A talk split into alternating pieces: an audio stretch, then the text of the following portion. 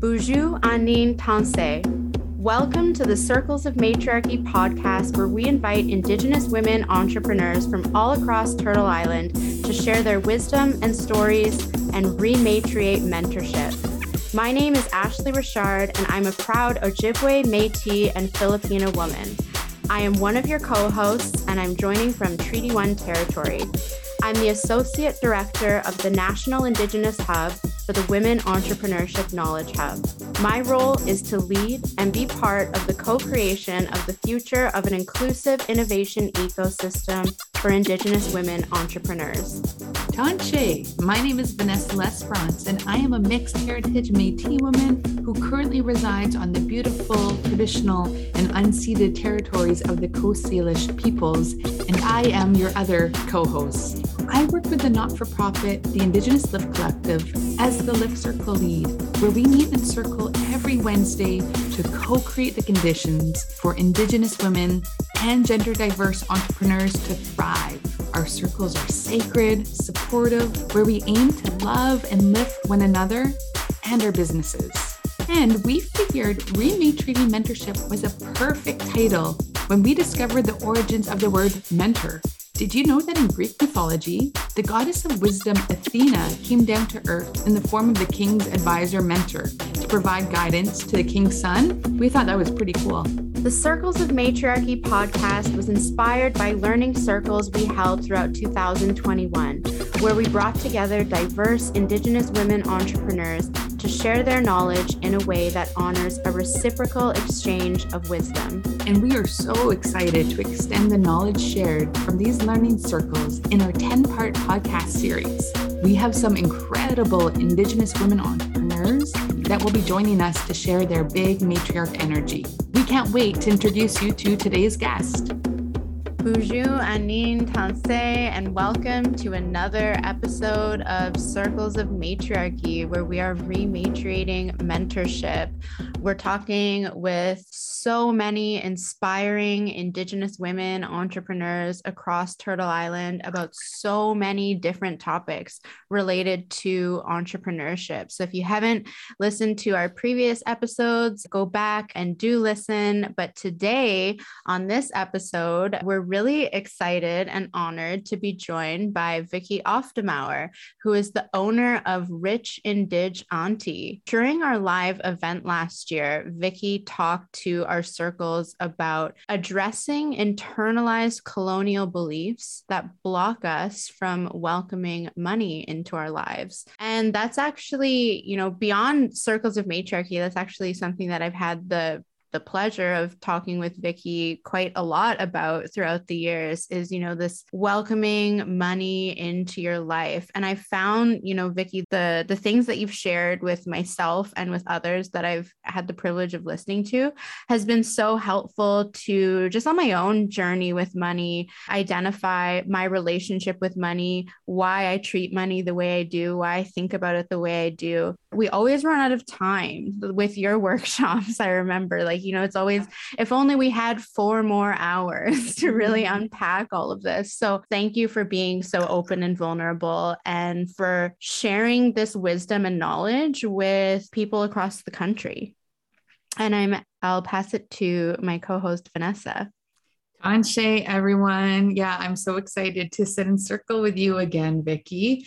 And something I admire about you is that you put yourself out there unapologetically. You are real, you're vulnerable, and you encourage folks, especially Indigenous women, to talk about money, mm-hmm. to embrace money, and decolonize our mindset about money. And I think these are conversations that are so important, but they don't happen. Right. So I'm just grateful for you to hold space to have these types of conversations. And with that said, Vicky, if you could just introduce yourself and a bit about the work you do. Absolutely. Thank you both so much. Nakurmiik, thank you. As we were just saying a few minutes ago, like I love working with all of you. I'm so grateful to work with all of you and just sit in circle and sit in community and have these important conversations. We first got connected like early in lockdown. And as crazy as the last two and a half years have been, it, I think, brought us together as an Indigenous community and as the matriarchy and really the, the matriarchy and us creatives and entrepreneurs and the us high achievers or whatever you know to connect with each, with one another which i know for me it's something that i longed for but i didn't have and i didn't really know how to do it right? So i really am so grateful to to LIFT to WEC and like all of the other forces that brought us brought us together and continue to bring us together. I'm really grateful that you all continue to answer this call whatever that is within you to keep this conversation going because it really matters. You know, I know it matters to me, and I know it matters to so many other Indigenous women and gender nonconforming folks out there that have this new opportunity and new possibility, I think, of dreaming and visioning and making those visions come to life. You know, we don't do that alone, we do it together, right? All of that to say thank you. As far as an introduction, I'm Vicky auf der Mauer. I'm a proud Inuk woman. I live in the city that known as Toronto. I'm a guest on these lands. And I grew up on Baffin Island. I'm in community and such a beautiful, important part of this country known as Canada. I have so much to share, but what I'll say is I describe it as I grew up rich. I grew up rich in community. I grew up rich in culture. I grew up rich in endless land and endless sky and endless beauty, right? I really do feel that I had a rich, because I did upbringing, you know, in community. And I didn't have any idea what money was until I came south, until I came, you know, left community and came into this new world in an urban center, you know, in here in Toronto. I never had any aspirations for money or really pursued it, anything until I got into the workforce as a young woman and started to engage with money. And I didn't know how to because we don't learn about money in school. And because, you know, like you were saying, Vanessa, we don't talk about this stuff. I might swear. Is that allowed? Do it. you know me, like I swear sometimes I drop some bombs, but you know, we don't talk about this shit in the open, let alone in Indigenous communities. So, you know, obviously, money is the currency by which we kind of operate in this world that we've been forced to participate in. It wasn't a choice. And I had very real, as I imagine all of us do, had what the fuck? You know, like, okay, we're supposed to engage with money, but we're not taught about it. And then we're supposed to build and create a life and a living and like all of these things that we're supposed to do in tandem with money, but we're never taught about it. So I had a very real experience of, hey, what is going on? There have been times in my life where I made some money and I, you know, I made I made and I accumulated a quote unquote decent amount. And there were times in my life where I didn't know how I was going to pay rent. And the whole spectrum from some accumulation to, to nothing, and just had to look within myself and start to look at what I believed about money and really started to engage and seek and I guess start to dismantle like what I had been taught or not taught or believed about money. And it was through that experience of like having this one woman experience, but really I, I was doing it with my understanding of God, of creator, of, you know, the universe, whatever you want to call it. Mm-hmm. And my ancestors, they were there with me too. And it's really through that inner knowing and that those messages that I received that I was told to bring my teachings out into the open and to start talking about it out loud, not just in my journal and bring it out to the community. And that was really uncomfortable for me. I was yeah. scared. I was scared to start talking about it because we don't talk about it. Like I mm. said, I'm curious, you talk about, you know, you were inspired to you know share your mm-hmm. teachings mm-hmm. looking back was there a pivotal moment or something specific that when you realized when you thought to yourself hmm i need to to share this or was there something yeah something specific that caused you to start rich and dig auntie and realize i need to share my teachings so because i had come to experience a new relationship with money within myself and the healing that had taken place was showing up in my bank account. so it was effective. So I had gotten a gig and I had gotten paid more for it. What I call it an energy exchange. The energy exchange was higher than anything that I had ever received.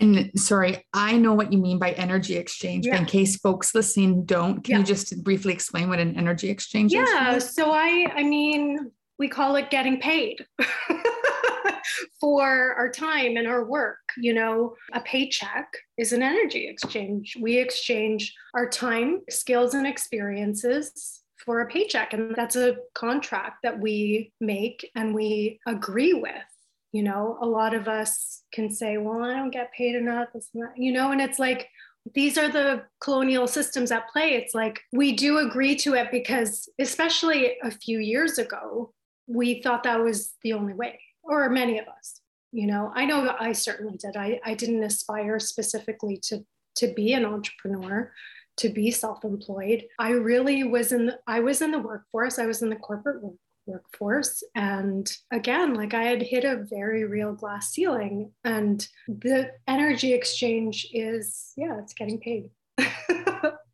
And yeah. it sounds like Rich Indig Auntie was born out of necessity, then, really. It was born out of necessity for sure, because, like I said, like I hit a very real glass ceiling. And because I was connected with Indigenous entrepreneurs specifically, and creatives in a way that I hadn't been exposed to at that till that point. I was like, oh, folks need this. The pivotal moment, Vanessa, was two years ago when George Floyd got murdered for the first time, kind of ever. so many, of course, Black creatives and entrepreneurs and Black voices were being kind of spotlighted. Because of that incident, people had new ears to hear what mm-hmm. we had been saying as Indigenous folks and, of course, the Black, Black community as well. Yeah, mm-hmm. we we were always saying the same things, but that incident brought about new ears to hear what we had been saying, what we have been saying for like ever. There are real injustices going on. So when there were new ears and eyes on, again, I'm speaking about the Indigenous community because I'm, I'm a part of it. when I saw that, I was like, oh, I need to bring this out, face my discomfort, and start talking out loud about it. Mm-hmm. So it's really important. And you had said earlier about being unapologetic. That's the work that I have to do when I sit in ceremony and I sit in ritual with God, with Creator, with my ancestors, it's like I'm being told what to do. And I listen to that kind of that direction, if you will. And because it's not about me, and that's how I can be unapologetic because I'm willing to listen and I'm willing to act and I'm willing to speak. Because if I don't, who's going to? I feel like you you talked about a couple words in the story you just shared, but what do you want your legacy to be as an entrepreneur? I mean, I want to change the fucking world. yes. I'm here for that. That's awesome. let's dismantle these unwell systems and let's live how we know we're supposed to live. I work from a place of like knowing. I don't know where that comes from. I, I have to give that to my ancestors because they're the ones that are saying to me, like, go, keep going.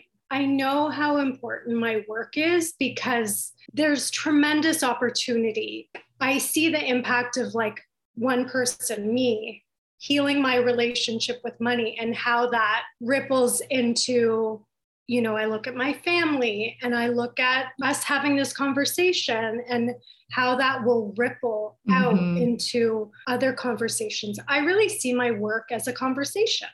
Us having this conversation will ripple out into the digital, whatever, ethers, right? And people will listen to it and they'll start having, oh, there's opportunity here to have a new, a different perspective on money. Mm-hmm. We start bringing these conversations into other spaces. And I don't know, it, it that is just so important. And yeah. I see that when one person heals, we bring that out into our communities and there's there's greater opportunities and more and more opportunities to heal. Totally. And I love how you said that your work isn't really your work. You're just kind of a vessel, right? Mm-hmm. And so you're a vessel like for ancestor, creator, you know, to do their work through you. And then you can can share and start those conversations, like you said. Yeah. I would love to know, kind of going back to to Ashley's question, but with these conversations, what's the impact you hope to have? Or what's the what's the type of influence you hope to have when people mm-hmm. hear and listen? I want people to dismantle, unblock, unlearn the teachings that we have not only picked up from these unwell, unbalanced systems, aka the patriarchy and the colonialism, etc., government systems. We've not only been told, we've been withheld from these conversations, We've been told that making and pursuing and the opportunity to be financially abundant, if you will, is available to us. At least me, I'll speak. I'll speak firsthand. Like that's what I felt, anyways. And we've been left out of the conversation and blatant action. You know, things that historically have happened and continue to happen within our communities that impact our opportunities to live well. And this is about more than just money. Mm. It's actually not even about money. Money doesn't matter, but when we allow ourselves to clear up, to unlearn what we've learned, what we've picked up, and what we've internalized, when we let that dissolve into the nothingness that it is, then we have a new experience. I think, again, from my own personal experience, I have a new experience of me with who and what I am. And I have a new experience with the world. I have a new experience with my work something really magical happens when I allow myself to receive. Mm. And I want every Indigenous woman and gender non-conforming person and man, you know, of course, I want us all to experience like the fullness of ourselves. Mm. And it's not that we need money to do that. Money's it's kind of like what we were saying what you just said vanessa like money's just money too is just a like i'm a channel and money's just it's like it's like that energy we were talking about is just energy yeah. right? I want every indigenous person to experience the fullness of themselves without letting something like money stop us. Mm-hmm.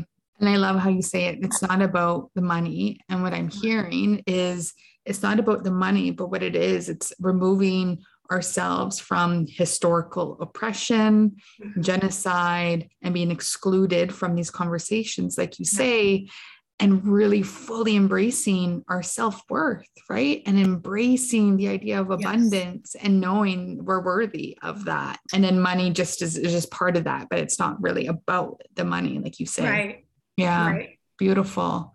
I would love to hear from you, Miss Rich Indig Auntie. We're going to get some auntie energy from you. Yes. What advice would you give to new or emerging entrepreneurs, or even just anyone listening about welcoming money into your life? Like, do you have any like practical tips or guidance on decolonizing our mindset about money? Mm-hmm. Yeah, absolutely. I believe entrepreneurship is a creative venture as well, is to keep listening and following whatever that internal guidance is to create. I believe that Creator created us to create.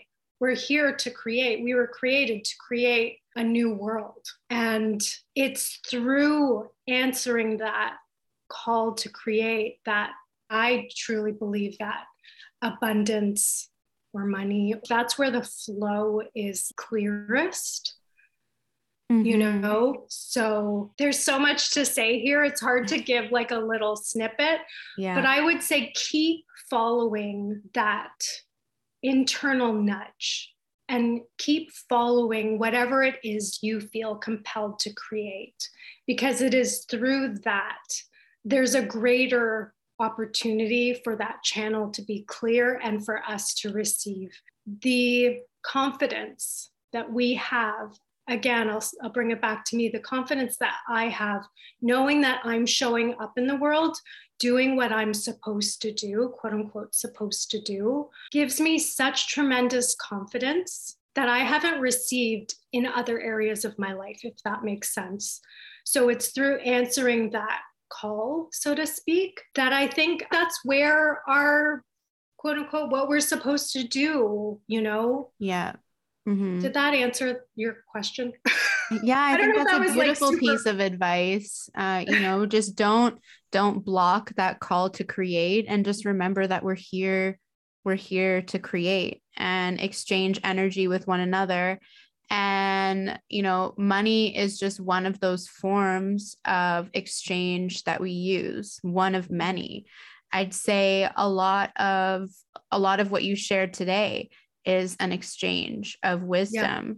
What would you say to a creative uh, artist uh, who is uncomfortable charging for what they're making? Mm-hmm. I want to say don't. Like don't be uncomfortable but it, i know it's not that simple.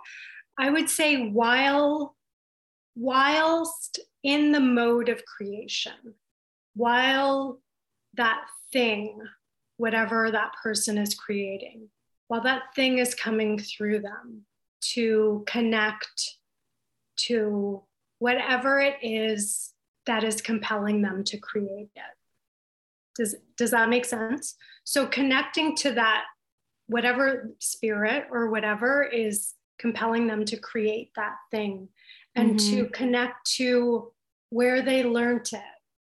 You know, if they're a beader, where they learned it, to connect to their ancestors, to the lineage of how it came about to the present moment and where that lineage came from.